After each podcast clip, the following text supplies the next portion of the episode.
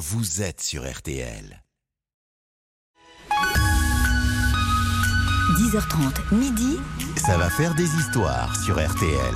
Présenté par Flavie Flamand. Bonjour à toutes, bonjour à tous. Heureuse de vous retrouver pour l'émission Ça va faire des histoires sur RTL. Je sais ce que vous vous dites, mais ça n'est pas la voix chaude de Stéphane Rothenberg. Non, Stéphane est parti profiter de son week-end. Il est actuellement en train de nous écouter, sûrement en maillot de bain, les doigts de pied en éventail sur une plage. Et j'ai le plaisir d'être dans ce studio pour lui permettre une petite pause. Il reviendra très vite dans deux jours, vous le retrouverez. En tout cas, pour moi, c'est une nouvelle parenthèse dans le plus grand concours d'histoire et d'anecdotes jamais réalisé à la radio. Et vous l'écoutez depuis le début de l'été et je sais à quel point vous vous éclatez. Le principe, il est simple. Trois manches, trois histoires, racontées en trois minutes par trois experts. Et c'est vous, justement, qui allez élire l'expert du jour sur l'application RTL. Et il vous appellera, alors ça c'est cadeau, mais il va bien choisir votre expert. Hein. Il vous appellera personnellement et pour vous remercier, il vous fera gagner un très beau cadeau. Sachez que vous pourrez remporter un séjour pour quatre au parc Astérix pour découvrir la nouvelle attraction Toutatis, hôtel, repas, sanglier, potions magiques à volonté. Accès au parc, je voudrais juste vous dire que vous m'emmenez avec vous. Voilà, je prendrai mon costume de Falbala. Pour nous joindre, c'est très simple vous le savez. Vous votez directement sur l'application RTL pour votre histoire préférée. Alors, qui est avec moi pour cette première ce matin et qui est avec vous pour vous faire rêver, vous passionner avec son histoire? Elle aime nous faire ronronner de plaisir. Je le sais parce que ça ronronne depuis le début de l'été dans les, dans les couloirs d'RTL avec ses histoires animalières. Hélène Gâteau, bonjour. Bonjour Flavie. Comment bonjour ça va Hélène? Ça va très bien et je suis ravie que vous soyez là Flavie. Mais je suis moi, ravie d'avoir une autre femme à la tête de l'émission, c'est formidable. Je trouvais qu'il y avait trop de testostérone dans ça, ce, dans ce studio. J'écoutais depuis le début de l'été et je me disais, il est temps que je rejoigne Hélène et toutes ça. les autres pour, pour vous soutenir. Deux blondes dans Exactement. ce studio. En plus deux femmes, deux blondes. Bon, est, Je ne vais on- pas on dire royal, que je vous soutiens et que vous êtes ma préférée, mais presque. Si vous pouvez le dire. vous Oh, pouvez bon, le je dire. peux le dire. Alors lui, impossible de la lui faire à l'envers. Le sixième sens est en lui. Et puis, il faut bien le dire, me regardez pas comme ça. Je vais pas non plus délivrer un truc de dingue. Que je le croise très régulièrement à la photocopieuse. Ah, et que vous vrai. êtes un peu l'arnaqueur de la photocopieuse. David Buron, bonjour. Bonjour Flavie, bonjour à tous. Pourquoi je dis que vous êtes un arnaqueur? Non seulement vous avez volé mon cœur, mais en plus vous êtes un expert des arnaques. Exact, oui c'est vrai, euh, tout l'été, juste avant le journal de, de 6 heures, je vous propose une arnaque sur les grandes... euh, une chronique, pardon, sur les grandes arnaques de Oui, l'histoire. c'est un peu une arnaque, ça c'est un lapsus. Eh hein. oui, exact. Bah oui, mais je suis assez impressionné parce que c'est vrai qu'on se croise depuis des années à la photocopieuse. Je vous fais de l'effet. Et hein. voilà, et quand vous m'avez demandé de participer à l'émission, je me suis dit, ça y est, ça a enfin fonctionné, tous les petits clins d'œil Ah que je lui lance depuis toutes ces années. Ouais. C'est pour vous que je suis là en fait, David Buron. Ben oui, c'est ça. oui. T'es toujours pas un café en trois ans, non regardez, Eh, non, mais là, je sens qu'on est sur la bonne voie. Là. Et Promotion justement, directe. hein, Il ouais. faut qu'il s'immisce directement dans la conversation parce qu'il est jaloux. Il est jaloux, Bien le sûr. Titi parisien, parce qu'il aimerait justement lui aussi pouvoir me retrouver, euh, ainsi que euh, Hélène Gâteau à la photocopieuse. Bah oui, je vous Euh, attends d'ailleurs. C'est Florian Gazan. Bonjour Florian. Bonjour Flavie, bonjour à tous et à Merci toutes. d'être avec nous ce matin. Vous C'est plaisir. performez, vous, euh, régulièrement aux grosses têtes. Moi, je vous écoute et à chaque fois, je me dis waouh, Florian. Ben, je- J'essaye, Flavie, et on va essayer de- d'être performant aujourd'hui. Bon, vu la, la concurrence, je pense que ce sera assez facile, mais euh, sait-on jamais. La modestie classe. incarnée. Il faut, il faut Elle commencer, m'étouffe. il faut commencer doucement et humblement quand même, hein, Florian Gazan. Oui, hein. oui, non, mais l'humilité, je l'ai oublié chez moi. Mais euh, Est-ce que tout le monde est prêt? Oui, fin prêt, ouais. Allez. Très bien. Eh bien, nous allons commencer avec un joli papillon. C'est Hélène Ah. Gâteau. C'est vous qui allez justement vous poser ce jeu, Hélène Gâteau. Euh, Vous commencez aujourd'hui et vous allez nous parler de la phalène de boulot. Exactement. Et avec la phalène du boulot, on va faire ensemble ce matin un peu de science et d'histoire et de théorie de l'évolution. Alors, la phalène du boulot, qui est-elle? Eh bien, c'est un papillon de nuit assez grand, de couleur blanc, un peu marbré noir, bah, exactement finalement dans les mêmes tons que le tronc du boulot. D'accord. La phalène du boulot, puisque c'est le tronc sur lequel ces papillons se posent. Pourtant, en 1849, donc on remonte il y a un bout de temps quand même, hein, on rapporte l'observation de la première phalène de bouleau noire, que l'on a appelée la carbonaria. Rien à voir avec les avec hein. Non, non, non. Là, on est vraiment sur du papillon uniquement. Ah, si on trouve dans ses pattes, c'est c'est pas bon. hein. Donc 1849, un spécimen noir. Fin du 19e siècle. Eh bien, figurez-vous que dans certaines régions d'Angleterre, près de 98% de la population des phalènes de bouleau étaient non plus blanc marbré, mais toutes noires. qu'est-ce qu'il s'était donc passé? Ils se sont fondus avec le décor. Eh, pas loin, pas loin, Flavie, exactement. Parce qu'en Angleterre, au 19e siècle, c'était la révolution industrielle du pays. Et les usines à charbon tournaient à plein régime. Donc il faut imaginer la pollution atmosphérique qui était dégagée par cette activité. Il y avait des nuages épais remplis de suie qui se déposaient partout, dans les villes et les campagnes. Et les troncs des bouleaux bah, n'étaient plus blancs, marbrés noirs, mais ils étaient totalement noircis. Et nos phalènes du boulot bah, deviennent elles-mêmes noires dans ces régions industrielles Mm. comme les troncs. Mais qu'est-ce qui s'est véritablement passé? Comment était-ce possible? Alors les hypothèses furent nombreuses. Est-ce que c'était la- les ailes des papillons qui finalement captaient la suie et puis qui devenaient euh, tout Mm. noirs Est-ce que les papillons, ça, ça a été des expérimentations qui ont été faites? On a nourri les papillons avec de la suie pour savoir si en les nourrissant avec de la suie, ils devenaient noirs à un moment? Ça ne marchait pas. En fait, derrière tout cela, eh bien, il y avait finalement la théorie de l'évolution, la sélection naturelle. Parce que les, les papillons blancs, quand ils sont sur les troncs blancs, marbrés blancs, eh bien, ils ne sont pas du tout visibles par leurs prédateurs, les oiseaux. Et si un papillon devient noir sur un tronc blanc, eh bien, il se fait attraper par le rouge-gorge. Donc, un papillon blanc sur un tronc noir devient lui aussi extrêmement visible. Et donc, notre petit Carbonaria, vous vous rappelez de 1849 Eh bien, celui-ci, il a résisté. Celui-ci, il s'est multiplié. Celui-ci, il a pu se reproduire sur les troncs noirs, puisqu'il n'était pas visible par euh, les oiseaux et par les prédateurs. Et ainsi de suite, eh bien, grâce à cette mutation génétique qui a fait passer des papillons blancs en couleur noire et qui se sont vus de plus en plus résistants dans un milieu qui était devenu complètement sombre, eh bien, les papillons noirs ont pris le dessus. Et en quelques décennies, on venait d'assister à un processus de sélection naturelle qu'on appelle induit par le milieu. Mais ce qui est encore plus étonnant là-dedans, c'est que l'on a assisté au processus inverse dans la deuxième moitié du XXe siècle. Parce que l'Angleterre s'est dotée dans les années 50 d'une réglementation qui visait à diminuer les émissions de fumée et de gaz toxiques. Donc la pollution atmosphérique progressivement elle a diminué. Les arbres se sont vus débarrassés de leur suie, les troncs des bouleaux sont redevenus blancs et les phalènes du boulot sont réapparus de couleur claire et ont de, de nouveau repris leur hégémonie sur les phalènes noires dans les années 2000. Donc voilà, décidément, euh, dans la vie des phalènes, on voit la vie en noir et blanc. Eh, mais c'est génial. J'aurais voulu vous avoir comme prof de sciences nat.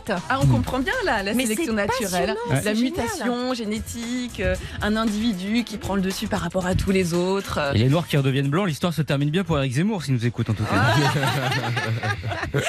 Est-ce que vous avez aimé cette histoire, David Parce que je vous ai vu un petit peu impressionné là, parce que vous allez y Ben, j'étais captivé. Euh, Ouais. C'est vrai que moi à l'école j'étais pas très euh, pas très bon en sciences, mais euh, c'est vrai que là quand les histoires sont aussi bien racontées, là du coup c'est vrai qu'on est absolument captivé. Eh bien, Ouais, c'est bah, le merci, principe merci, de cette émission. Vous êtes bien parti, ma Ouais, chère Hélène mal, Gâteau.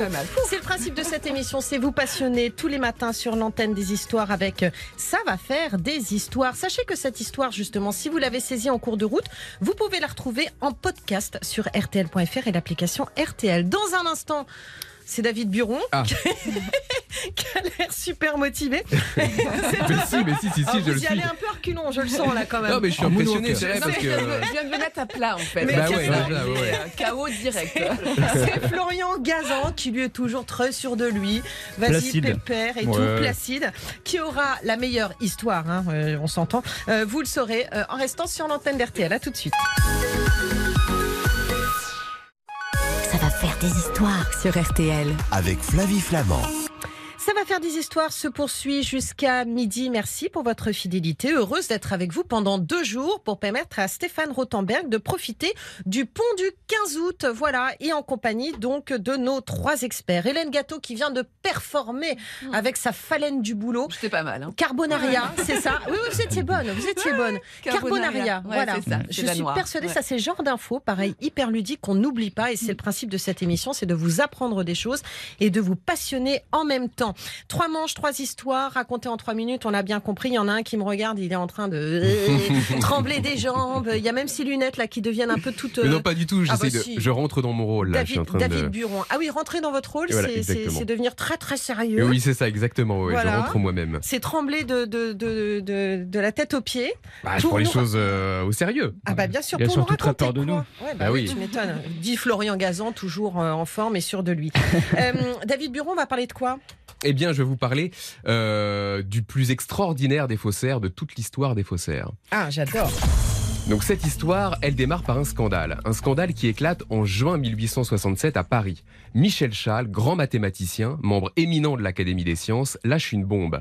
Tout fier de lui, il montre à ses confrères des lettres manuscrites que se seraient échangées Blaise Pascal, mort deux siècles auparavant, Mm. et Isaac Newton.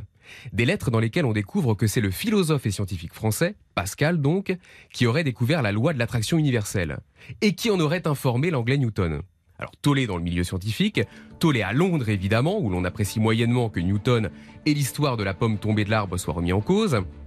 Alors certains quand même font remarquer à Chal que son histoire est étrange, que Newton n'avait que 12 ans à l'époque où ces lettres auraient été écrites, que l'état des connaissances scientifiques ne permettait pas à Pascal d'aboutir à une telle découverte, mais Chal ne se démonte pas. Il réplique en exhumant de nouvelles lettres, dont une, rédigée par Galilée, où l'on apprend que le célèbre astronome italien aurait fourni à Pascal les connaissances nécessaires à l'établissement des théories attribuées à Newton. Alors là, c'en est trop. Les Italiens à leur tour crient au scandale, les chancelleries s'en mêlent, et puis on commence à se dire, c'est bizarre quand même que toutes ces lettres soient rédigées en vieux français. Michel Chal, au bout d'un moment, est abandonné par ses amis scientifiques qui le pressent de divulguer sa source, de dire d'où est-ce qu'il tire ces lettres invraisemblables. Et là, on découvre que ce pauvre Chal est la victime depuis six ans du plus grand faussaire de toute l'histoire des faussaires. Un homme qui s'appelle Denis Vrin-Lucas, lui vend, à prix d'or évidemment, depuis 1861, date de leur rencontre, des lettres soi-disant rédigées par des grandes personnalités historiques, mais qui sont en réalité complètement bidons, que Vrin-Lucas écrit lui-même. Alors Vrin-Luquin, le faussaire, est arrêté, son procès s'ouvre le 16 février 1870 et c'est un procès particulièrement humiliant pour la victime Michel Chal, car en six ans, ce ne sont pas seulement cinq ou six lettres que le scientifique a achetées à l'escroc, mais 27 000, signées par 667 personnalités différentes. Trop fort Alors, ce qu'on découvre crétin, au début, euh, c'est qu'au début, Vrin-Lucas y est allé mollo. Il a fourni des lettres soi-disant écrites par Molière, Marie de Médicis, Rabelais, des écrits à peu près plausibles. Mais au fil du temps, Ouais. voyant que ce pauvre Chal était bien naïf, Vrin-Lucas a réussi à lui vendre des faux complètement hallucinants. Il a pris la confiance, quoi. Exactement. Alors, on trouve dans les, dans les coffres de Chal des lettres signées Jeanne d'Arc, qui, on le rappelle, ne savait pas écrire, Cléopâtre, Alexandre le Grand, Judas, qui confie à Marie avoir trahi Jésus, Attila, et même, alors là, c'est le summum, une lettre de menace signée Cain et adressée à À Abel. Abel, oui. Voilà, je Ah, crois, formidable. je crois que là, on peut pas descendre plus bas. Donc pendant le procès, tout le monde se marre, tout le monde se moque de ce pauvre Michel Chal qui a perdu dans cette histoire 150 000 francs or, une fortune à l'époque. Quand le juge se tourne vers lui et lui demande comment il a pu croire en la véracité de ses lettres, tout écrites dans un faux vieux français, Chal répond que Vrin-Lucas lui avait dit que ces lettres étaient en fait des retranscriptions faites par des moines au Moyen Âge dans une abbaye de Tours. Bref, une histoire invraisemblable. Le 23 février 1870, le faussaire Vrin-Lucas est condamné à deux ans de prison. Michel Chal, lui, retourne tout penaud, couvert de honte à ses travaux scientifiques, mais jusqu'à la fin de sa vie, il n'admettra pas que toutes les lettres qu'il a achetées étaient fausses. D'ailleurs, il en a légué un certain nombre à la Bibliothèque nationale de France, et elles sont toujours consultables aujourd'hui. C'est génial. C'est génial. Vous imaginez cet escroc euh, en 2023 Ce qu'il aurait fait avec les réseaux sociaux J'ai avec, reçu un euh, SMS de Louis XIV là, tiens. voilà, c'est ça exactement, ouais. Qu'est-ce qu'il vous dit? Bah, il me dit qu'il a, il a pas trop mal aimé cette histoire, mais qu'il attend la mienne. Ah bah évidemment, forcément. Enfin, Ah, il Florian nous écoute Gazan. à Versailles. Quelle, Et quelle ce qui est question. incroyable, encore une fois, c'est que Michel Chas, c'était vraiment un éminent scientifique de son époque. D'ailleurs, il a son nom sur la Tour Eiffel. Vous savez, autour de la Tour Eiffel, il y a Oui. 70 noms de, de grands scientifiques français. Mm. Et il y a ce, ce pauvre Michel Chal. Bon, heureusement, ça n'a pas enlevé le mérite euh, qu'il a eu pour ses euh, travaux scientifiques. Eh bien, moi, je vous garderai bien pour me raconter une histoire le soir. Et ben avec plaisir. Voilà, Ah, parce que je trouve que. bah On non, passe mais de la écoutez, il- il photocopieuse au studio à l'histoire le soir. Ah, ça se rapproche, hein. Ça, chemin. ça va un petit peu. Là, d'un coup, ça, s'acc- ça- ça s'accélère, non? C'est Ça pendant, mène à tout, la pendant photocopieuse. 4 ans, il galère, et là, d'un coup, bam On va peut-être conclure pendant le pont du 15 août. Hein, Eh mon ben, père- mon cher Un amour de vacances. C'était- Bah, Non, Les mais couples se forment. Hélène, vous venez Bon, attendez, parce que maintenant vous allez y passer, Florian Gazan. Ah Ce bah, sera merci. dans un instant. Je sais pas comment je dois le prendre. Oh là là bon, je suis là que deux jours, hein, ne vous inquiétez pas. Euh, mais je suis en pleine forme, évidemment. euh, euh, comme ça, au milieu du mois d'août, vous vous doutez bien, ça me manquait le micro. Voilà, dans un instant, donc c'est la dernière histoire avec euh, Florian Gazan. Pour ceux qui seraient arrivés en cours de route, on peut retrouver euh, l'histoire passionnante de David euh, Buron, donc euh, sur l'application RTL. Alors, qui racontera la meilleure histoire ce matin? En tout cas, une chose est sûre, c'est que ça va en faire des histoires et vous le saurez dans un instant en restant sur RTL. À tout de suite. Flavie Flamand sur RTL, Ça va faire des histoires. Oh là là, c'est pas que ça va en faire, c'est que ça en fait déjà depuis le début de l'été. Tous les jours entre 10h30 et midi, ça va faire des histoires. C'est votre rendez-vous euh, connaissance parce qu'on apprend beaucoup de choses. Et puis c'est votre euh, rendez-vous narratif aussi avec des experts qui vous racontent des histoires. Alors qui sera élu l'expert du jour? C'est au tour de Florian Gazan, notre Titi Re- parisien. Oui, c'est moi. Heureux, heureux, heureux, qui reçoit donc euh, des messages de Louis XIV en direct de Versailles, qui vous soutient avec sa cour entière, j'imagine. Toute la cour est là, tout le monde est là. Voilà, parce que Toute la euh, famille, tous- même, tous les euh, sujets sont là, euh, très bien. Et, et donc du coup, euh, vous allez nous parler d'une histoire tout à fait contemporaine. Et vous allez, Oui. alors là, franchement, vous faites très fort parce que là, vous concourez avec un thème quand même. Oui. Je trouve ça assez audacieux. Vous parlez de concours, de concours justement, je vous parler des Miss France. Oui, ça d'accord. Et je vais vous expliquer pourquoi elles adorent aller aux toilettes. Je sais que ça vous parle, Flavie, vous avez été Miss Hockey, on le rappelle. que Allez, bing. Ah, quand même. Eh oui, Ah vous, oui. avez, vous avez en face de vous une vieille Miss, je- Non, effectivement. il n'y a pas une vieille Moi Miss, aussi, une Miss. Moi aussi, j'étais Miss. Vous Ah pas vous étiez Miss. Ah, Moi, été Hélène Miss FHM Student. Waouh, Wow. génial. Je vous mets au défi de retrouver So classe. euh, de vous Eh, oui, Parce que la moi, il n'y a pas de problème pour retrouver les photos. Franchement, j'ai pas effectivement besoin de 14 ans. Et euh, mais alors, je vois pas le rapport avec les toilettes, là, pardon. Enfin, Alors, moi, ça, ça faisait pas Vous n'avez partie pas été de mes- Miss, David, non, non. Eh ben non, non, non, j'ai beau chercher dans mon CV, pas euh, malheureusement, euh, non. Ah bah, attends, J'ai concouru, mais c'est- ça n'a pas marché. C'est Bon. Mister Arnaque, euh, quand même, dans l'équipe euh, de Julien Courbet. Non. Je vais vous parler donc de, de- de- des, Miss et des, des toilettes. Elles adorent aux toilettes, mais pas n'importe quelle toilette. C'est des toilettes qui sont celles de leur appartement, euh, leur appartement de fonction dans le 17e arrondissement. C'est un petit deux pièces où elles sont logées, les Miss, pendant leur année, et qu'elles se refilent euh, l'appartement. Ouais. Et la raison, c'est que ces WC ont quelque chose de très particulier. C'est un petit rituel euh, assez amusant qui remonte à 2006 et à la Miss de cette année-là, Alexandra Rosenfeld. Je peux lever le doigt? Oui, Flavie, allez-y. Alors, oui, monsieur Élève le professeur. euh, elles ont une vue incroyable. Oui. Ah, c'est ça? Oui, oui. Ah, génial.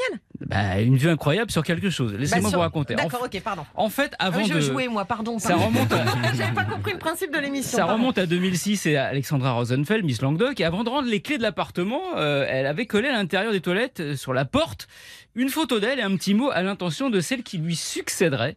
Et depuis, c'est devenu une tradition Ah, de faire génial. pareil quand on termine son année avec la couronne, l'écharpe et les fameuses robes de Nicolas Fafiotte. J'adore ce nom. C'est vrai. Mais c'est tellement. Il n'y a que à ce concours-là qu'on entend ce nom d'ailleurs. Je sais pas, quelqu'un a du Nicolas Fafiotte J'ai lancé un appel à témoins. chaque, a- chaque année, on croit à un gag. hein, Mais mais oui, c'est ré- je, c'est réel. je connais personne qui porte ces robes. Bon, bref, donc du coup, elle a continué cette tradition. Et donc la porte aujourd'hui est bien tapissée, évidemment. euh, et ça doit faire tout bizarre quand même quand vous êtes assis sur la cuvette de vous Ouais. retrouver avec une quinzaine de Miss qui vous regardent. Et parmi les mots, bon, il y en a qui sont assez classiques. Euh, Flora Coquerel, euh, Miss France 2014, qui a marqué petit coucou à tous les passants. Bon, ça, classique. Mais il y en a qui sont assez drôles, comme celui de Camille Serre, Miss France 2016, qui a écrit dans les WC Je garde ma couronne, mais je te laisse mon trône. Ouais, ouais, c'est joli. D'ailleurs, et là, il faut remercier comme Clémence Bottineau, Miss France 2020, qui a euh, sauvé lors d'un incendie toutes les photos et les mots, parce que Mm. l'appartement a pris feu. Mm. Et la présence d'esprit, elle s'est jetée dans les toilettes, elle a arraché les photos, les petits mots qui se sont retrouvés sur la nouvelle porte de l'appartement qui a été refait, ce qui permettra peut-être à Miss France 2023, la Guadeloupéenne, Indira Ampio, tout le monde l'a oublié, merci pour elle, d'ajouter son petit mot à elle, style merde à toi qui me succède par exemple. Pas mal. Ça vient d'où? Vous le savez forcément, vous, d'où ça vient le maire de théâtre? Euh... Ah bah non, dites-moi. Eh ben, en fait, quand on dit merde pour une pièce de théâtre, c'est qu'on fait référence à toutes les calèches qui arrivaient Ah oui, oui. devant les théâtres. Et plus il y avait de crottins sur la route, plus il y avait de public qui arrivait en calèche, d'où vient le merde euh, pour bonne chance au théâtre. Euh, bonne chance, mon cher Merci, Florian. Gazan. C'était pas mal. Pas mal. Ah, ah, Pas mal. il y a un parti pris Enfin, là. bon, c'est pas moi qui vote, hein, ce, sont les, ce sont les auditeurs Voilà, qui votent. qui retrouvent Voilà. ça formidable. Moi, j'étais persuadée qu'ils avaient.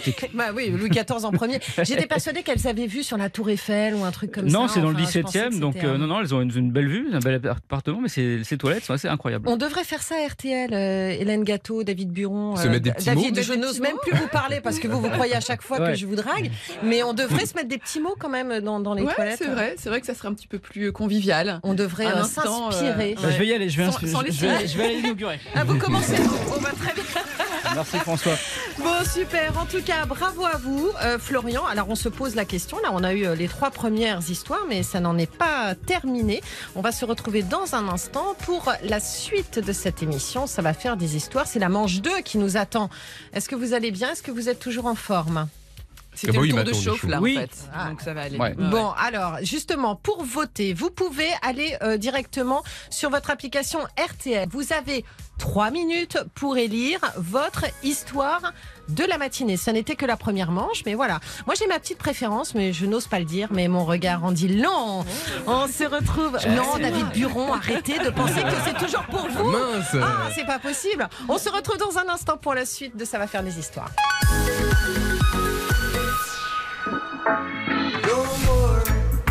Passez un bel été sur RTL. RTL, vivre ensemble. Jusqu'à midi sur RTL, Ça va faire des histoires. avec Flavie Flamand. Trois histoires, trois histoires que vous avez entendues ce matin avec donc nos invités, nos experts qui ont osé tenter euh, l'aventure. C'est Hélène Gâteau qui est avec nous, c'est Florian Gazan et c'est David Buron. Mais oui. Alors, à un tiers du parcours, j'ai enfin euh, reçu euh, voilà, les premiers votes. Ah. Vous voulez savoir un petit peu ou pas?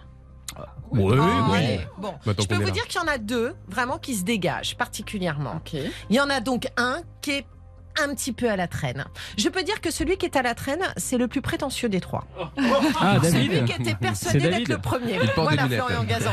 C'était celui qui était persuadé d'être le premier ce matin, qui se retrouve en queue de peloton, mon Normal. cher Florian C'est une Gazan. stratégie, Flavie. Vous Non, savez, je suis un c'est petit ça. peu rodé à il faut faire gaffe, faut pas trop Bien la ramener euh, dès le départ et tout. Moi, je serais vous, j'avancerais un petit peu plus euh, discret. Je peux vous dire en tout cas que entre Hélène Gâteau et David Buron, il y a 2% d'écart. Ah.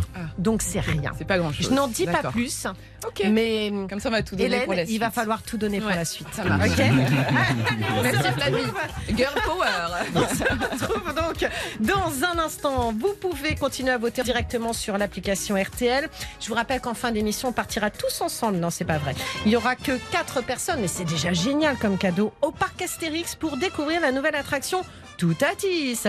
Dans un instant, c'est donc la deuxième manche, le moment tant attendu et je trouve super difficile, moi, du thème imposé. Vous l'avez eu il y a quelques heures, mes chers amis. Vous devrez nous raconter une histoire sur la police. Il a l'air surpris, euh, David Buron. J'espère Non, que pas vous du tout, je l'ai déjà, Vous êtes bien barré, vous allez perdre votre première place. Allez, on se retrouve dans un instant sur l'antenne d'RTL, mais d'abord, les trois infos à retenir. Il est 11h sur RTL.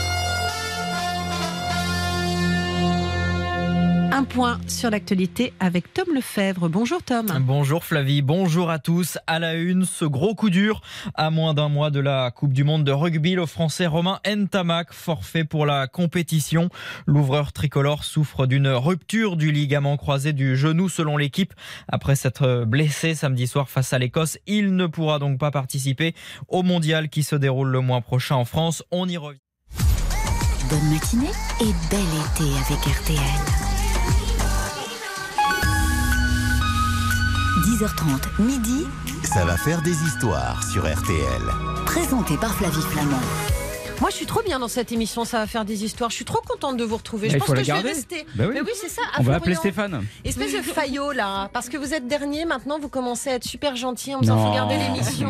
Je suis pas dernier. Rien ne sert de Gazan. courir, il faut partir à point, ma chère Flavie. Exactement. Selon les fameuses fables, bah, j'espère que vous allez avoir une fable intéressante sur la police à nous raconter un petit peu plus tard, parce que ce n'est pas vous qui allez ouvrir le bal du thème imposé, mais j'espère que vous aurez une bonne fable pour remonter donc euh, bah, les places qu'il vous manque, hein, c'est-à-dire deux places pour finir premier, puisque vous êtes Easy. bon dernier. Facile. Hélène Gâteau, euh, bah, vous l'avez compris, vous êtes deuxième et vous talonnez Oui, oui, oui. David Buron. Et c'est avec vous, David, que l'on va justement commencer cette euh, nouvelle manche. David, très concentré, parce que le thème imposé ce matin, c'est la police. Voilà, première histoire de cette deuxième manche. De quoi allez-vous nous parler? On vous parle de police et moi, vous venez de me dire, non, je vais parler de vin. Alors, je vais encore vous parler d'un faussaire, c'est encore une arnaque, mais cette fois, c'est pas quelqu'un qui a fait de fausses lettres, mais qui a fait de faux vins et qui a été euh, rattrapé par la patrouille, vous allez voir. Donc, Rudy Kurniawan, c'est son nom, fait son entrée dans le milieu feutré des amateurs de vin en 2002 en Californie. Ses origines sont mystérieuses. Aux uns, il se présente comme un étudiant chinois, aux autres comme le rejeton d'une riche famille indonésienne. Une chose est sûre, il possède beaucoup d'argent et il souhaite investir dans le vin. Alors pendant 4 ans, Kurniawan court les salles de vente, achète les vins les plus prestigieux, quitte à dépenser 1 million de dollars par mois et il se constitue pas à pas une cave remarquable. Alors, il y a bien deux ou trois choses qui déjà intriguent le petit milieu des spécialistes. Par exemple, quand il participe à des dégustations dans des grands restaurants, Kurniawan demande toujours à ce que les bouteilles vides lui soient retournées pour sa collection personnelle, dit-il. Ah. C'est étrange, mais Kurniawan est un personnage étrange. Alors 2006 est une date importante. De collectionneur, Rudy Kurniawan devient vendeur. Poussé par des gros problèmes d'argent, mais ça on ne le saura que plus tard, il se sépare de ses plus belles bouteilles lors de ventes aux enchères qui défraient la chronique. Les lots proposés sont extraordinaires. Des Romanée Conti, des moutons Rothschild, des Montrachet, des Meursault, tous issus bien sûr des meilleurs millésimes et, tenez-vous bien, tous en quantité importante. C'est-à-dire que l'on découvre à l'occasion de ces ventes eh bien qu'il existe encore des bouteilles de certaines années que l'on croyait épuisées. Alors rien qu'en 2006, Rudy Kurniawan engrange plus de 30 millions de dollars grâce à ces ventes. C'est un record. Dans les deux années qui suivent, des acheteurs émettent des doutes sur la qualité des bouteilles qu'ils ont chèrement acquises. Certains pensaient avoir acheté, disons, un Petrus 46, et puis finalement, quand ils ouvrent la bouteille, ils se rendent compte qu'on est plus sur de la villageoise. Donc, euh, c'est embêtant, mais ce n'est pas très probant. Quand on achète des vieux vins, on sait qu'on peut tomber sur des mauvaises bouteilles qui n'ont pas résisté au temps. En réalité, ce qui provoque la chute de Rudy Kurniawan et le dévoilement d'une gigantesque arnaque, ce n'est pas un problème de saveur, c'est une grossière erreur de date. En 2008, Kurniawan organise une nouvelle vente aux enchères de ses vins. Une vente qui s'annonce encore plus faramineuse que les précédentes. Et parmi les bouteilles proposées, il y a 97 bouteilles de Clos Saint-Denis du domaine Ponceau, c'est un Bourgogne, datées de 1945 à 1971. Et ça, ça fait tiquer un collectionneur new-yorkais, un avocat qui connaît bien Laurent Ponceau, le producteur de ce vin. Alors l'avocat, il passe un coup de fil au vigneron et lui demande Depuis quand ta famille produit du Clos Saint-Denis Et là, le vigneron lui répond Depuis 1982. Cette fois, c'est sûr. Au moins 97 des bouteilles mises en vente par Kurniawan sont fausses. Alors ces bouteilles sont retirées de la vente et Kurniawan s'en sort en disant que, bah, pas de bol, il a dû lui-même être victime d'un faussaire lorsqu'il a acheté ces bouteilles. Seulement, à partir de là, Kurniawan, il a sur le dos le FBI et Laurent Ponceau, le producteur bourguignon qui apprécie moyennement que l'on joue avec son nom. Pendant des années, en secret, ils enquêtent, ils réunissent des preuves, et lorsqu'en 2012, la police perquisitionne la villa de Kurniawan à Los Angeles, tout s'explique. L'homme possédait effectivement de très bonnes bouteilles, mais il fabriquait également de faux grands crus en mélangeant des vins médiocres. Dans son laboratoire secret, on découvre des bouteilles vides, une imprimante laser, des milliers de fausses étiquettes, de la cire à cacheter, des sacs remplis de bouchons de liège, bref, la fraude est avérée. Le 7 août 2014, il est condamné à 10 ans d'emprisonnement et à payer 28 millions de dollars de dédommagement à ses victimes. Aujourd'hui, il est sorti de prison il n'a, d'après ce que j'ai lu, jamais versé un centime à ses victimes, mais lorsqu'il a été extradé vers l'Indonésie, il a payé son billet d'avion lui-même, car il tenait à voyager en première. Ah bah oui, magnifique. Même dingue ces faussaires, la façon dont ils se défendent en disant qu'ils sont eux-mêmes victimes d'un faussaire. Bah, C'est marrant avoir comme les escrocs arrivent toujours à se victimiser. Eh ben, c'est leur marque, ils ont un culot extraordinaire, ils ont toujours réponse à tout. Quoi. Quand ils sont Mhm. découverts, évidemment, euh, ils ne s'effondrent pas comme ça sur eux-mêmes, ils ont toujours une excuse, euh, une excuse, quelque chose à raconter. Puis là, Kurniawan, c'est vrai qu'il avait des excuses toutes faites. Il pouvait dire, comme, comme je l'ai raconté, qu'il avait été lui-même victime d'un faussaire. Mhm. Et puis, comme je vous l'ai dit aussi, dans ce milieu des grands vins, Oui. euh, on sait jamais exactement sur quoi on va Oui. tomber. Quand vous débouchez une bouteille qui a 50, 60 ans, bah oui, elle Mhm. peut être très mauvaise. quoi. Et les grands acheteurs sont pas toujours des grands amateurs, des grands Mhm. spécialistes. Donc, bah, ils ouvrent, ils sont déçus, mais ils le disent pas forcément dans un premier temps. Ben, moi, j'ai une bouteille de vin de l'année de ma naissance. Il y a très longtemps, mon cher euh, David Buron. Un, D'accord. petit- un petit, non, un mais- petit 92 Ah, vous êtes trop. Ah, mais alors. Oh, vous, ça y est, là, il faillote, là. Non, mais je voulais dire me 1800. charmez Non, ce je- oh, matin. Attendez, j'ai pas, Attends. j'ai pas dit le siècle. Évidemment. Non, mais pourquoi je dis ça C'est parce qu'effectivement, on m'a déconseillé de l'ouvrir. Alors que Ah. c'est censé être une bonne bouteille de, de- de- d'un grand vin de Bordeaux. On m'a déconseillé de l'ouvrir en me disant T'inquiète pas, tu vas être déçu. De toute façon, là, il n'a pas, il a pas, il a pas subi les, les, les 49 euh, décennies. Euh, pardon, les 49 ans. Ah oui, quand même. 49 ans. Et, et c'est voilà. Donc euh, comme quoi effectivement, euh, on oui. s'attend à avoir un bon vin, mais c'est pas l'année qui fait. euh, Exactement, c'est ça. Après, de on pourrait l'ouvrir ensemble si vous voulez, Flavie. Je pourrais, euh, voilà, avec mes Alors, connaissances, vous si dire. vous si c'est- remportez l'émission aujourd'hui, Oui. si vous remportez le concours aujourd'hui de Ça va faire des histoires, éventuellement, Ah, nous Oh là pourrons là. consentir à aller prendre un verre de vin avec modération, mon cher ami. Ça, c'est pour Allez, nous motiver. On- Voilà. Ça, ça nous motive avec Hélène, parce qu'on veut vraiment vous éviter ça, Flavie. Franchement, vous passé un sale moment. Et pour Ah, motiver aussi, quand même, ceux qui jouent avec nous, sachez que vous pouvez gagner, euh, vous, euh, un séjour au parc Astérix. Voilà. Donc, Mais le vrai, pas. le vrai parc, Le hein, pas, un faux. hein. Pas un truc de faussaire, évidemment. On se retrouve dans un instant euh, pour la suite de Ça va faire des histoires sur RTL. Flavie Flamand sur RTL, Ça va faire des histoires. Ça va faire des histoires, c'est de la bonne humeur, c'est de la connaissance et c'est tous les matins entre 10h30 et midi sur RTL. Alors David Buron, c'est vraiment vraiment bien débrouillé quand même. hein. Vous Ah, faites pas vous les trouvez choses à moitié quand vous nous racontez des histoires de faussaires. On est à la deuxième manche. Le thème imposé ce matin, vous l'avez compris, c'est la police. Et c'est Florian Gazan qui va enchaîner justement avec sa deuxième histoire Ouais. Pour que je t'aime encore. Exactement. C'est un peu ça. Je vais vous raconter, euh, Flavie, euh, pourquoi être fan de Céline Dion peut avoir des conséquences assez hallucinantes et justement vous causer des problèmes avec la police. Police. On est dans le thème.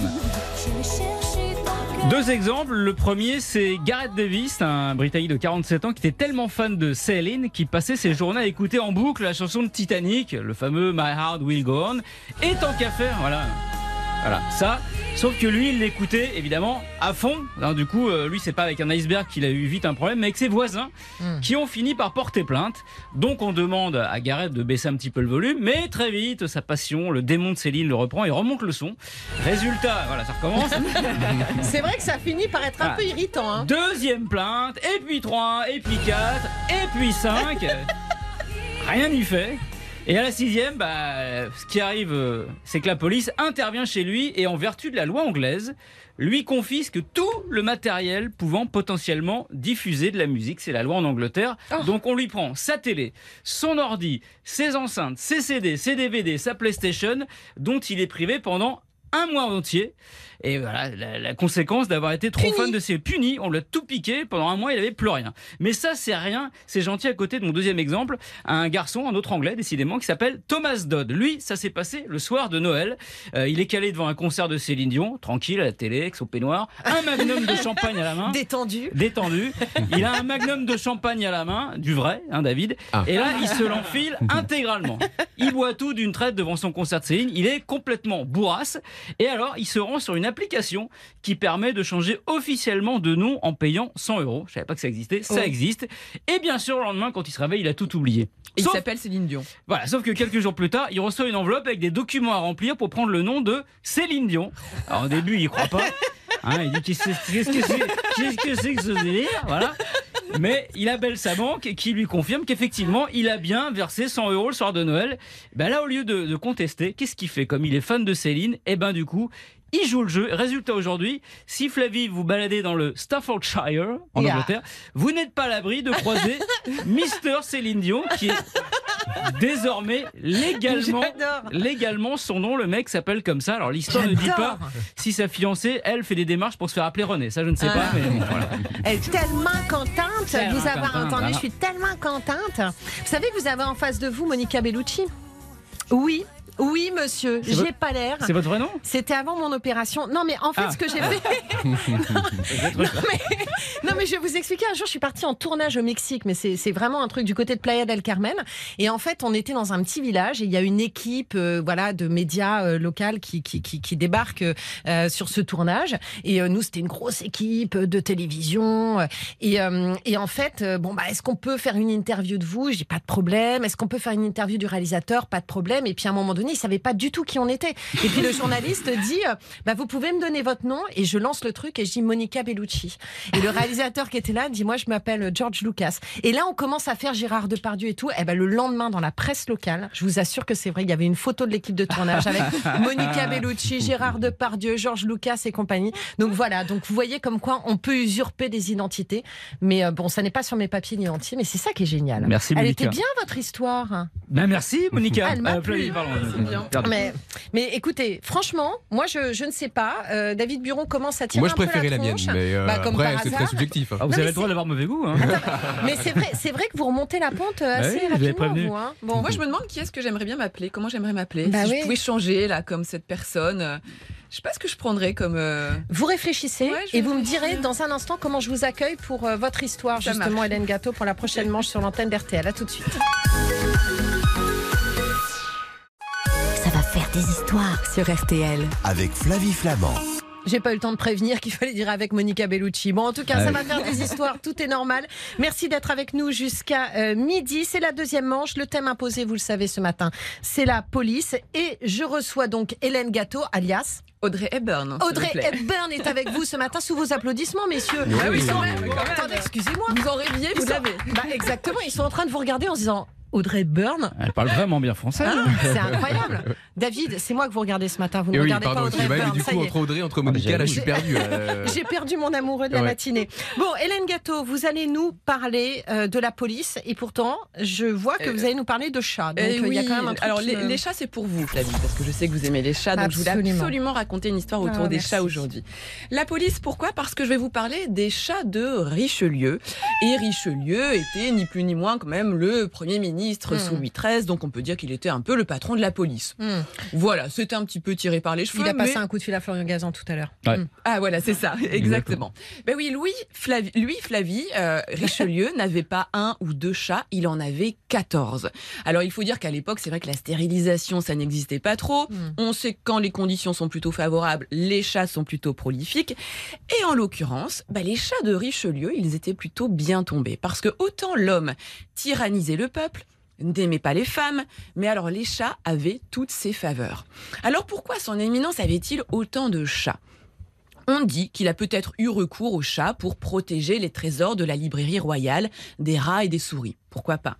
Ou alors pour se servir de leur flair et déjouer des tentatives d'empoisonnement. Bon, toujours est-il que Richelieu aimait tellement ses chats qu'il leur fit installer une chatterie au sein du Louvre.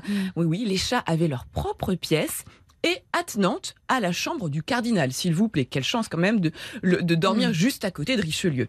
Mais ce n'est pas tout. Il partageait aussi son lit. Oui, ils, étaient- ils étaient conviés parfois sous sa couette. Ils étaient soignés par les médecins personnels de Richelieu et ils étaient nourris au blanc de poulet. Et pour veiller sur eux, ils avaient deux serviteurs qui s'appelaient Abel et Tessandier. Alors il arrivait aussi fréquemment à Richelieu de recevoir des ministres ou des ambassadeurs avec un chat sur les genoux, d'autres qui jouaient dans la pièce, ou même on rapporte des entrevues avec un petit chaton caché dans la manche du cardinal. Alors quel rôle ces faits-là ont pu jouer auprès de cet homme si puissant? Est-ce que Richelieu a été le précurseur de ce qu'on appelle aujourd'hui la médiation animale, hein, c'est-à-dire les chats comme facilitateurs de la relation à l'autre? Est-ce que Richelieu se sentait apaisé, moins stressé par les ronronnements du chat? Est-ce qu'il a été l'inventeur de la ronron thérapie En tout cas, le rapport de Richelieu à ses chats a inspiré un poète de l'époque, François Ménard, qui écrivit en 1642, et je vais le citer, le tyran mitré de la France trouva pourtant un cœur de chair près de la miaulante engeance. Dans les rares et courts moments que les politiques tourments nécessitaient d'intermittence, un panier de chatons charmants divertissait son éminence. Alors au sein de la noblesse, tout le monde connaissait les rats, les chats, pas les rats. Pourquoi pas? Mais non, justement, il n'y avait plus de rats grâce aux chats. Tout le monde connaissait les chats de Richelieu et c'était même devenu un exercice de mémoire que de se rappeler de leur nom. D'ailleurs, je vous mets au défi, retenez bien les noms des chats de Richelieu et tout à l'heure, peut-être qu'à la fin de l'émission, je vous demanderai de les reciter. Gazette, Lucifer, Ludovic le Cruel, Serpollet, Soumise, Ruby, Gavroche, Félimard, Perruque. Voilà. Perruque. Oh, les noms. voilà le genre de nom qu'avaient les chats de Richelieu. Alors à sa mort, eh bien Richelieu laissa ses plus fidèles compagnons derrière lui, mais il avait prévu dans son testament une rente pour les fameux serviteurs Abel et Tessandier et pour qu'ils maintiennent le confort de vie des chats. Malheureusement, il n'en fut rien Les chats furent exécutés peu de temps Oh. après sa mort. Et je ne suis pas sûre que le cardinal de Richelieu aurait aimé chat. Ah bah, ouf, tu m'étonnes. Et voilà, Pas mal. Pas mal quand Terrible même. quand même le sort de ces chats, Pas- de pas- Perrine, ouais, de ouais. Soumise. C'est quoi ce nom, Soumise? C'est incroyable parce que on donne souvent des, des- des noms d'animaux en fonction de leur, euh, bah, de ce qui nous inspire. De ce qui nous inspire ou de ce qu'on a envie qu'il représente de nous-mêmes aussi. en Oui, c'est vrai Ouais. que parfois on a des, on a des tout ça. petits chiens qui portent des noms de, de, Euh, de voilà. mouse costaud, euh, Exactement. Tyson, Tyson le chihuahua. Tyson Pour le vous chihuahua. servir. Bon, en tout cas, Mais on est perruque, c'est le chat d'Obispo, non, c'est ça? Très certainement. Euh, on va se retrouver dans un instant. C'était pas mal, hein, franchement, euh, Hélène. euh, Bah, on l'imaginait pas comme ça, ouais, Richelieu aussi proche des Mais à animaux. ouais. partir du moment en plus où un homme aime les animaux, euh, bon, souvent on dit qu'il peut, qu'il est pas si mauvais que ça. En tout cas, même. oui, c'est vrai. Et puis c'est quand même l'argument pour vous séduire, vous. Un des arguments. Parce que on va pas dire qu'il a que ça quand même. Franchement, non, non, mais d'accord, enfin, argument. c'est un argument. Vous ne pourriez pas euh, tomber amoureuse de quelqu'un qui n'aime pas les animaux, alors tout. que vous, Ouais. c'est quand même euh, votre spécialité, votre dada. Elle était très jolie, votre histoire. Merci, Elle était intéressante. C'était un. Mm. triste sort que, que celui des chats de, de Richelieu, dont on se souviendra euh, les noms pour la fin de l'émission. Allez, vous pouvez voter justement. Quelle est l'histoire qui vous a le plus plu, comme on dit? Eh bien, vous pouvez voter directement sur votre application RTL. Vous avez trois minutes pour voter. Qui aura le plus de suffrages après cette deuxième manche? Eh bien, je vais vous dire ça dans un instant. Là, j'avoue que je suis un petit peu perdue. Ah. Ah bah oui, là, il y a Florian Gazan là qui est en train de, de- de reprendre un petit peu des couleurs, je trouve. Bien sûr. On va voir si vous avez remonté, mon cher Florian. J'attends ça avec impatience. Si, si votre placidité va payer. On va se retrouver dans un instant sur l'antenne d'RTL. David Buron, respirez très fort. À tout de suite. .fr. Jusqu'à midi sur RTL Ça va faire des histoires. Avec Flavie Flamand. Et là, je sens tous les yeux rivés sur moi dans ce studio parce que j'ai devant moi Les scores. les scores, les suffrages. Comment vous vous sentez, David Buron? Euh, bah, je sentais plutôt bien. J'ai l'impression que vous avez apprécié Flavie et comme votre avis compte beaucoup, euh, du coup, euh, j'ai envie Eh oui, croire. mais il n'est pas partagé par la majorité Ah là de là. nos auditeurs, mon cher David C'est la piquette. Vous étiez Comme le premier dans la première manche. Ouais. Et là, vous venez de, je suis désolée de vous le dire, Je suis- dégringoler à la troisième place. Ah, carrément. D'accord? Donc Ah, tout se dur. joue entre Florian Voilà. et moi. Comment ça va, mon cher Florian Ça va mieux, du coup, parce que forcément, je, ne suis- je ne suis plus dernier, puisque Vous- vous vous David a où, récupéré vous cette très jolie place. Vous vous situez où Je me verrais bien deuxième, Ouais. monter en Mhm. puissance. Ouais, monter en puissance. Est-ce que vous pensez que vous allez pouvoir battre Hélène Gâteau dans la troisième manche Je ne le pensais pas, je ne serais pas là, ma chère Flavie. Alors, Hélène, vous êtes toujours la queen de Yes. cette matinée avec vos histoires. Vos chats de Richelieu vous ont permis de remporter 37% des suffrages. Pas mal en Donc, on plus, 37, continue avec vous. Ouais, ouais, c'est Je ne savais pas que les chats avaient le droit de voter dans cette émission. Pesé. Vous savez qu'on a plus de. On a combien de millions d'amis en France? Alors, on a à peu près 17 millions de chats Non, en vois, France. Voilà. Et 9 millions de chiens. Donc, si les propriétaires des 17 millions de chats ont 26 voté pour moi ce matin, Ouais, ça. eh bien, je comprends que je sois première et je ne comprends pas pourquoi je n'ai pas 98%. Non, mais c'est ça, voilà, à un moment donné. Mais ça va monter, ça, va, va monter. monter. Vous inquiétez pas. Le temps de comprendre qu'il faut appeler le 3210 ou d'aller sur l'application RTL pour tous les animaux qui nous écoutent. Et je vous rappelle qu'en fin d'émission, il y a donc un séjour pour 4 au parc Astérix pour découvrir la nouvelle attraction Toutatis. Elle fait quoi cette attraction à votre avis, David Buron? Elle fait peur, j'imagine. Oh, dites donc. Il y a du C'est bon Ça me fait des émotions. hein. Et vous, vous vous sentez comment euh, au début de cette troisième manche là? Bah, je vois que le, le verre de vin avec vous euh, s'éloigne un peu, donc euh, je commence à avoir peur quand même. Vous parce que compte ça, ouais. Ça va finir avec Ouais. un kebab à 3 du mat, ça. Ouais, voilà, c'est ça, ouais. Attends, Je si j'accepte la photocopieuse. Si j'accepte, si l'invitation, c'est peut-être vous d'ailleurs qui allez m'emmener euh, boire un verre, euh, Avec mon grand cher plaisir. Florian Gazan, Euh, parce que maintenant c'est l'heure de la carte blanche. Ça veut dire que vous avez toute liberté, mon cher Titi parisien. Pourquoi vous avez besoin de revendiquer votre votre parisianisme sur votre t-shirt ce matin Eh Gazan. parce que j'aurais pu mettre un, un t-shirt Titi Camarguais, mais il était sale, donc j'ai préféré en mettre un propre. Voilà. Vous faites toutes les régions en fait vous- Je fais toutes les régions et je fais mes lessives euh, moi-même aussi. Voilà. Donc Ah, j'alterne les voilà régions. un voilà. homme euh, moderne, Voilà. c'est très bien. Bon, carte blanche, des histoires encore plus folles, plus drôles, plus insolites. Je sais pas, c'est vous qui choisissez. Euh, on va parler de de quoi? De James Bond et de, et de J'adore. Coca-Cola. Ah. expliquer pourquoi James Bond ne peut pas se passer de Coca-Cola. Ce qui peut sembler assez bizarre, parce que vous le savez, la boisson préférée de 007, c'est la vodka martinique au shaker, pas à la cuillère. Il est tatillon, le James. Mais le Coca, c'est pas dans un cocktail qu'il le met. Bond, c'est même pas dans un verre d'ailleurs. En fait, il le déverse sur les routes. Alors je sais, vous ne l'avez jamais vu faire ça dans un film, vous avez déjà Non. vu James Bond Jamais. Et pourtant, ça a été le cas dans le dernier 007 avec Daniel Craig, No Time to Die. Et je vais vous expliquer pourquoi. En fait, c'est Lee Morrison, le responsable des cascades du film, qui a eu recours à du Coca-Cola pour préparer la poursuite spectaculaire. Vous savez, au début du film, à moto, il y a une énorme poursuite Ouais. avec un saut à plus de 100 km heure. Et comme la route du village italien où c'était tourné, le village de Matera, elle, a- elle- ça a été, c'était un village avec beaucoup de pavés extrêmement glissants. Pour éviter que James Bond se gamelle, ils ont fait déverser sur le sol du village 32 000 litres de Coca-Cola. 32 000 C'est litres. Hein, vous imaginez en nombre de canettes. Ça a coûté 60 000 Bah euros, hein, une ça. goutte d'eau, enfin, de, une goutte de soda dans- pour le budget du film, comme 225 millions d'euros. Et pourquoi du coca? Eh bien, en fait, c'est en répandant sur du coca sur le sol, une fois Mm. qu'il a séché, ça devient collant et donc ça donne une meilleure adhérence à la Mm. route. C'est un vieux truc de cascadeur qui a permis de réaliser cette poursuite absolument hallucinante. Évidemment, après le tournage, les rues du village de Matera ont été rincées au jet d'eau Mais tu m'étonnes. le boulot. Et là, les habitants qui, dans un premier temps, fait un petit peu la gueule en voyant tout ce coca déversé, ben, ils ont changé d'avis parce que c'est un autre effet positif, mais nettement moins connu du coca. Notez-le à la maison. Ça a un gros pouvoir nettoyant. Donc, du coup, en fait, l'équipe du film a rendu les rues plus propres qu'elle ne les avait trouvées. En gros, en arrivant, c'est James Bond et en repartant, c'était Monsieur Propre. Voilà, ça décape. Ça Oh là là, décape, ce final Ce final, Florian Gazan Ah, on fait. Ah, je suis toute chose là. Ah ouais, là, tac Paf Paf Et paf dans notre cœur, quoi. Voilà. Donc, Elle est super, votre histoire. ben voilà, c'est truc de cascadeur. Petite anecdote. Mais ouais. en fait, c'est fou parce que on- quand on voit les histoires euh, de, de, de, de making-of, de films et tout, on se rend compte effectivement que du ketchup, ça fait vraiment du super sang, que euh, du, euh, du coca, euh, ça, c'est un truc de cascadeur. En fait, ce sont des trucs de bon sens, un peu de, de gamin, vous voyez, qui euh, Il y a c'est souvent un génial. truc C'est plein d'ingéniosité. Tiens, en vous savez, fait, dans, les dans- dans tournages. Psychose, la scène de la douche en noir et blanc, Oui. euh, avec le couteau quand Oui. elle se fait assassiner, c'était du chocolat. Ouais. du chocolat parce qu'en fait ils avaient essayé le ketchup mais en fait ça rendait moins bien en noir et blanc donc ils ont pris du chocolat. Donc, Mais en fait, voilà. il faut savoir ça pour moins avoir peur finalement de certaines scènes, c'est de comprendre comment elles sont faites. Ou alors ne pas savoir, c'est peut-être pas plus mal Ah. aussi parce que dans ces cas-là, euh, c'est vrai ça que ça casse un peu la magie. Exactement. Souvent les tours de magie sont très décevants en fait. Oui, c'est vrai. Il ne faut surtout jamais avoir le tour. En tout cas, vous, vous avez été fort avec votre baguette euh, ce Non, matin. moi, hein. je voulais rajouter Oui. 96 000. 96 000 canettes.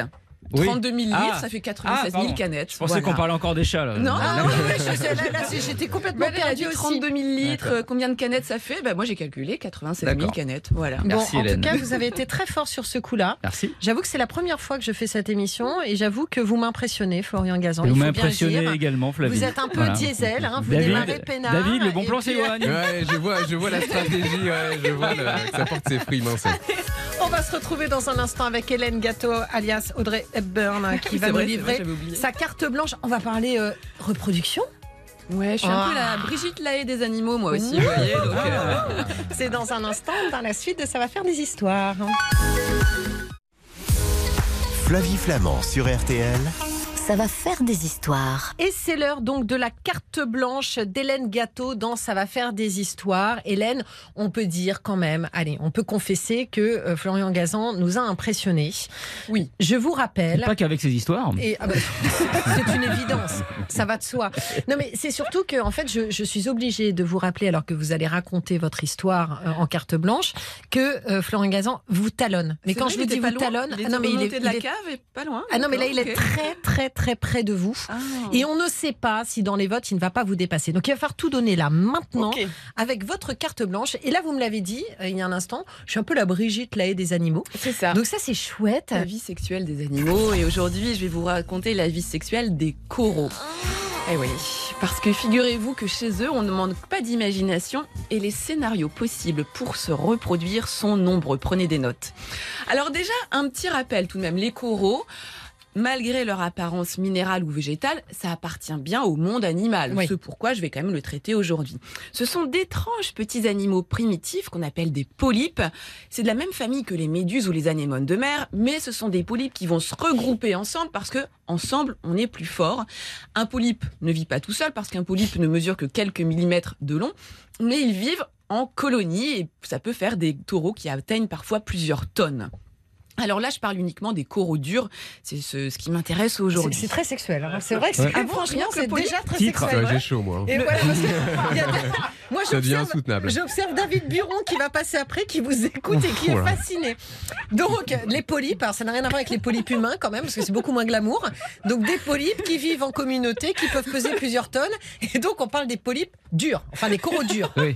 On est bon. Ah oui, vous avez, vous, vous êtes arrêté sur tous les mots. Ah bah, en fait. Possible. enfin, je, je ne suis pas la seule, ça. on est tous d'accord. Ah, c'est vrai que oui, on a des idées Moi, qui. j'avais pas du tout vu aucune tendance jusque-là. Mais on vous écoute, là, ça continuez comme ça. Là, c'est en train de monter. Eh bien, au départ, donc, il n'y a qu'un seul et unique petit polype qui se reproduit tout seul au départ. Le premier polype, effectivement, il va se cloner, il va s'auto-reproduire sans fécondation. C'est vraiment une sorte de plaisir solitaire. Donc, euh, d'un polype, on passe à deux Bah oui. polypes qui sont exactement les mêmes. Ces deux polypes vont se cloner, ça fait quatre polypes Mm. qui vont être aussi exactement les mêmes, et ainsi de suite. Et c'est comme ça que les coraux démarrent, que les premières colonies de polypes s'installent en faisant de la reproduction asexuée. Et c'est quand ils deviennent assez gros, d'une certaine taille, à un certain âge, que les choses sérieuses commencent et qu'on passe à la reproduction sexuée. Et là, tenez-vous bien, il y a plusieurs façons de se reproduire de façon sexuée chez les coraux. Soit le polype est hermaphrodite, donc ça veut dire qu'il possède les deux sexes en lui et il peut en gros euh, s'auto-féconder. Soit le polype a bien un seul sexe, donc il y a des polypes mâles et des polypes femelles, et dans ces cas-là, bah, il va falloir que les gamètes rencontrent les gamètes d'un autre polype, hein, du sexe opposé, pour se reproduire. Et là, il va se passer, les amis, quelque chose de magique chez les coraux pour se reproduire de manière sexuée. Parce que nos coraux, ils ne bougent pas. Donc, ils peuvent pas aller se rencontrer Oh, les uns les aussi, autres, les Mm. polypes. Moi aussi. Moi aussi. On connaît peut-être les mêmes. On va échanger les dossiers. Oui, pardon. Donc, ce qui va se passer, je sais pas si vous faites ça, Florian, vous nous raconterez plus tard, mais ce qui va se passer, c'est comme ils ne bougent pas, les polypes, eh bien, ils vont, Ils vont, oui. Vas-y. Ils vont libérer leurs gamètes Bah dans oui. l'eau Mais c'est très beau. au même moment. Exactement. C'est beau, c'est Flavie. grande poésie. Non mais pardon, là je suis sérieuse. c'est très poétique. Regardez les images, c'est splendide. On appelle ça les feux d'artifice sous-marins. Absolument. Puisque Ah bah oui, oui. D'accord. une même nuit, eh Ouais, bien, les polypes exactement. mâles et les polypes femelles vont chacun libérer au même moment non mais, non, c'est vrai. leurs gamètes dans l'eau. Et ce qui est assez dingue, c'est que ça a lieu une nuit ou deux nuits par an seulement. Pas plus. Ça leur suffit aux polypes. Ils n'ont pas besoin toutes les semaines, toutes les 15 jours, Oh, etc. Juste une ou deux nuits par an. En fonction du calendrier lunaire, en fonction aussi de la météo de l'eau quelques jours plus tôt, eh bien, ils arrivent à se coordonner. Et ce qui fait que dans l'eau vont se retrouver des spermatozoïdes par milliards, des gamètes femelles, des œufs par milliards. Et C'est on un se baigne là-dedans. véritable. Et on se baigne là-dedans. Si vous voulez, je vous donnerai les dates, euh, Florian, des Oui, prochaines, bon, bon, ça va. des prochaines nuits, euh, nuits de la reproduction sexuée des coraux. Et ça, effectivement, voilà, ce feu d'artifice sous-marin, c'est extrêmement recherché par les photographes, euh, Ouais. les plongeurs sous-marins qui font de la photo, parce que les, les résultats sont assez, euh, assez magiques.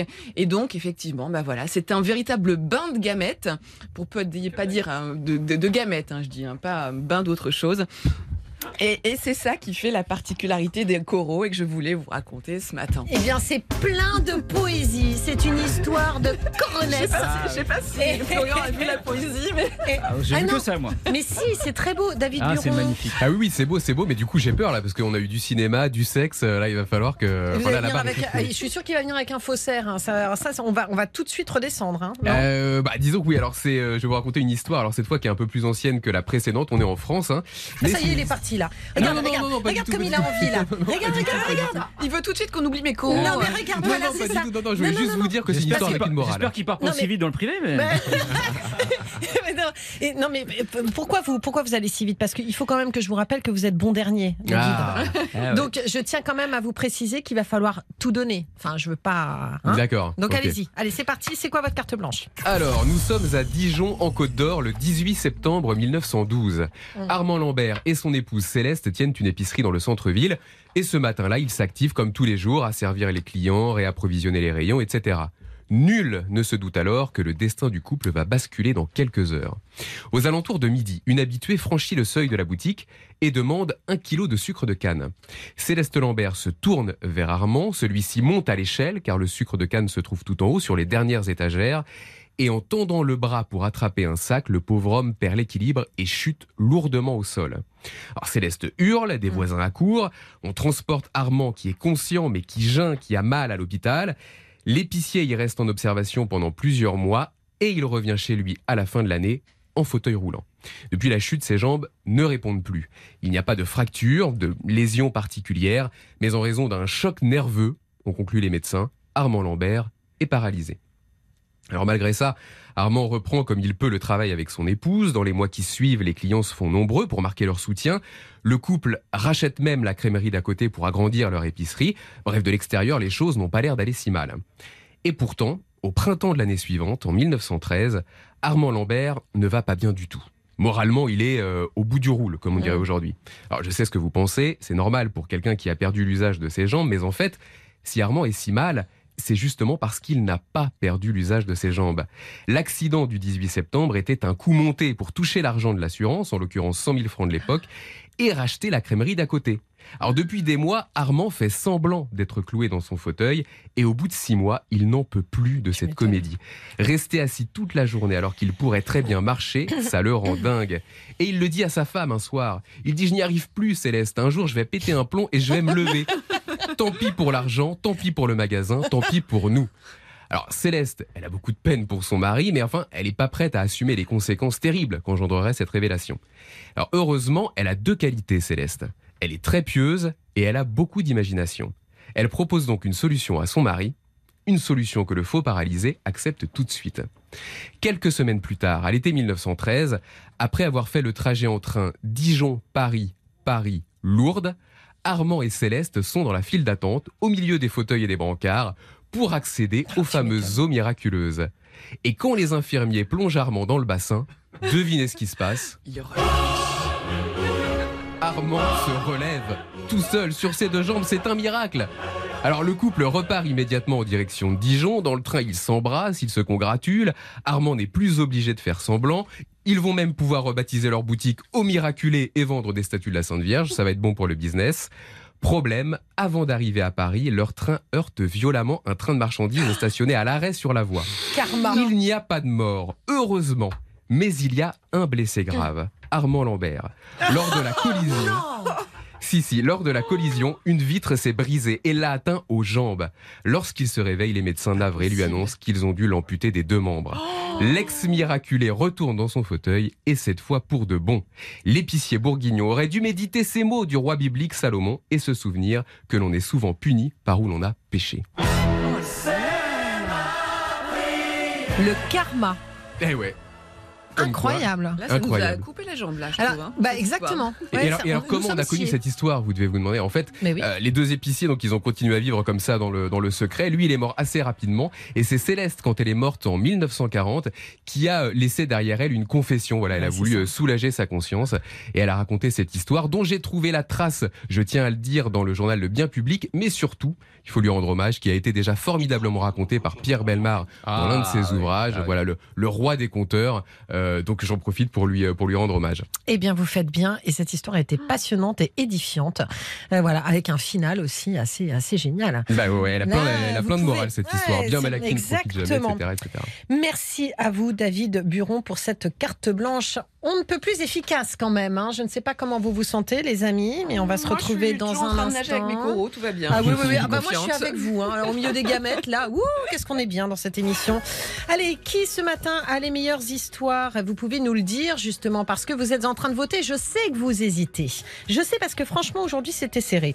Euh, vous votez directement sur votre application RTL. Il vous reste trois minutes pour voter. Tout le monde se regarde. On va se retrouver dans un instant et vous, vous allez apprendre qui a remporté cette bataille d'experts ce matin euh, dans Ça va faire des histoires. Mais vous allez apprendre aussi si vous, vous avez gagné ce fameux séjour pour 4 au parc Astérix pour découvrir la nouvelle attraction Totatis. Voilà, tout ça c'est dans un instant. Surtout restez avec nous. Ça va faire des histoires sur RTL. avec Flavie Flamand. Alors voilà, ce moment tant attendu me fait grandement plaisir parce que j'adore annoncer euh, aux experts euh, qu'ils ont euh, remporté la partie du jour. Tout le monde me regarde, je vais vous le dire dans un instant. Et puis j'adore faire plaisir aussi parce que dans un instant, on va sûrement appeler l'un d'entre vous pour vous annoncer que vous avez gagné un séjour pour quatre au parc Astérix. En fait, c'est ça qui est super dans cette émission, c'est que non seulement vous apprenez des choses, mais en plus, à la fin, vous remportez un super cadeau. Alors, j'ai devant moi les résultats. Florian Gazan, David Buron, Hélène Gâteau, vous êtes en face de moi. Vos histoires étaient quand même assez géniales, je dois convenir.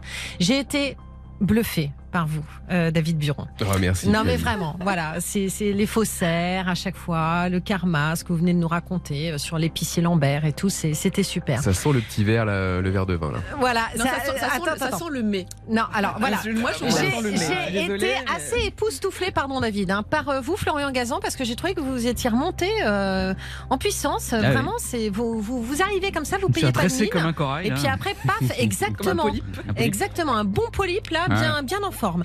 Euh, et quant à vous, Hélène, j'ai trouvé ça féerique. J'ai trouvé que toutes vos histoires, il y avait de la tendresse aussi, de l'amour des animaux, et puis C'est tout euh, moi. Tout moi. ça, ça vous ressemble. Voilà, c'était super. Et donc, je suis euh, ravie de vous annoncer que notre gagnant est une gagnante. Et c'est bien parce que. Non, mais ça, j'avais Je suis dit dès le début de l'émission.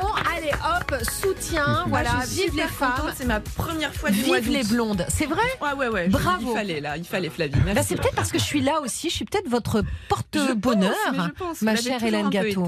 Bravo, vous l'avez donc remporté ce matin. Hélène Gâteau, je dis la suite, d'accord, parce que c'est quand même important. David Buron, vous étiez remonté à 33%. Ah, Hélène euh, remporte donc à, à 39%. Florian, il faudra qu'on se revoie. hein, Oui, avec grand plaisir. Parce que vous êtes euh, descendu à 28%, mon petit Titi. Oui, bon, mais bon, euh, mais franchement, le coup de Céline Dion, franchement, je Ah, trouve voilà. ça trop génial et c'était vraiment super. Merci à vous trois. Euh, alors, justement, c'est vous, Hélène Gâteau, euh, qui Oui. avez remporté. Donc, on va Je- maintenant appeler euh, donc un auditeur, une auditrice, je ne sais pas, qui a voté pour vous. Vous en occupez. Je m'en occupe. Allô? Allô? Bonjour, bonjour Clémentine. Oui, bonjour. Bonjour, vous savez qui vous appelle Euh, Dites-moi. C'est RTL, c'est l'équipe de Ça va faire des histoires.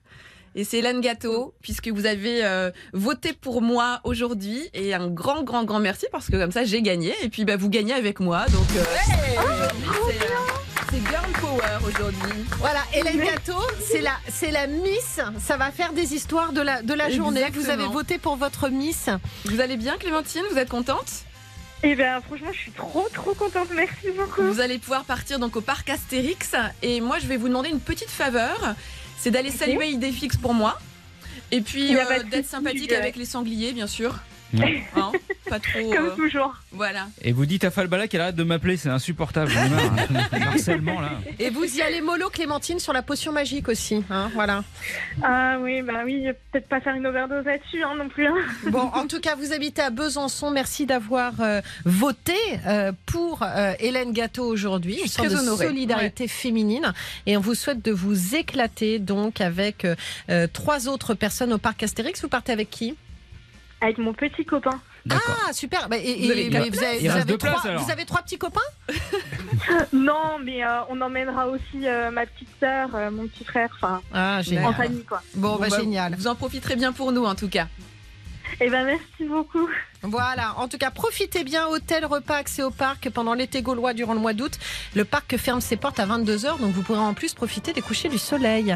On vous embrasse, Ah, Clémentine. Au revoir, Clémentine. Eh ben, Au revoir. Ah, mais non, attendez, je Ouais, vous dis au revoir, mais c'est parce que c'est ma première. J'ai encore une surprise Ah. pour vous. Double effet qui se coule. C'est super. Là là là là. Non, mais vous, vous, vous ne m'en voulez pas, mais vous savez que vous pouvez Non, aussi remporter 200 euros sur le site spartou.com pour refaire, Ah. bah, alors, je mais pour refaire votre garde-robe. Vous n'êtes pas, ouais, vous pouvez refaire votre, votre garde-robe. Voilà, sachez-le. Mais je suis sûre que vous avez déjà vachement de style. Ouais. Mais c'est pas grave. Écoutez, en tout cas, sachez que c'est possible. Je vais vous proposer une affirmation qui concerne donc Hélène Gâteau. Euh, et vous nous dites si elle est vraie ou si elle est fausse, d'accord? Ok, il n'y a pas de souci. Donc je vous rappelle 200 euros pour vous refaire un look. Ok Mhm. Donc Hélène Yeah. Gâteau a passé un CAP pâtisserie avant de s'orienter vers des études de vétérinaire. Qu'est-ce que vous en pensez? Euh, hmm, moi, je dirais que c'est faux. C'est faux, c'est faux. Elle aurait pu, euh, avec mon nom, effectivement, euh, partir sur une mauvaise piste, mais euh, non, non. En plus, il n'y a pas d'accent circonflexe sur le A de gâteau. C'est pas vraiment un vrai gâteau qu'on mange, donc voilà. Non, rien de tout cela. Donc vous remportez 200 euros sur le site spartou.com et vous nous enverrez une photo de votre nouveau look, Clémentine. Voilà. Ben, Et, de l'ancien aussi qu'on compare. hein. On voit ça avant, après. Voilà. Merci beaucoup Clémentine. On vous embrasse. On vous embrasse. On vous vous. souhaite un super séjour au parc Astérix et merci pour votre fidélité à RTL. Ça va faire des histoires Reviens dans un instant sur RTL. Mais je dormais pas. Je m'ennuie seule dans ma tête et sans étoiles. À trop douter, je me répète. Oh, respire-moi. J'ai peur de t'avouer, je veux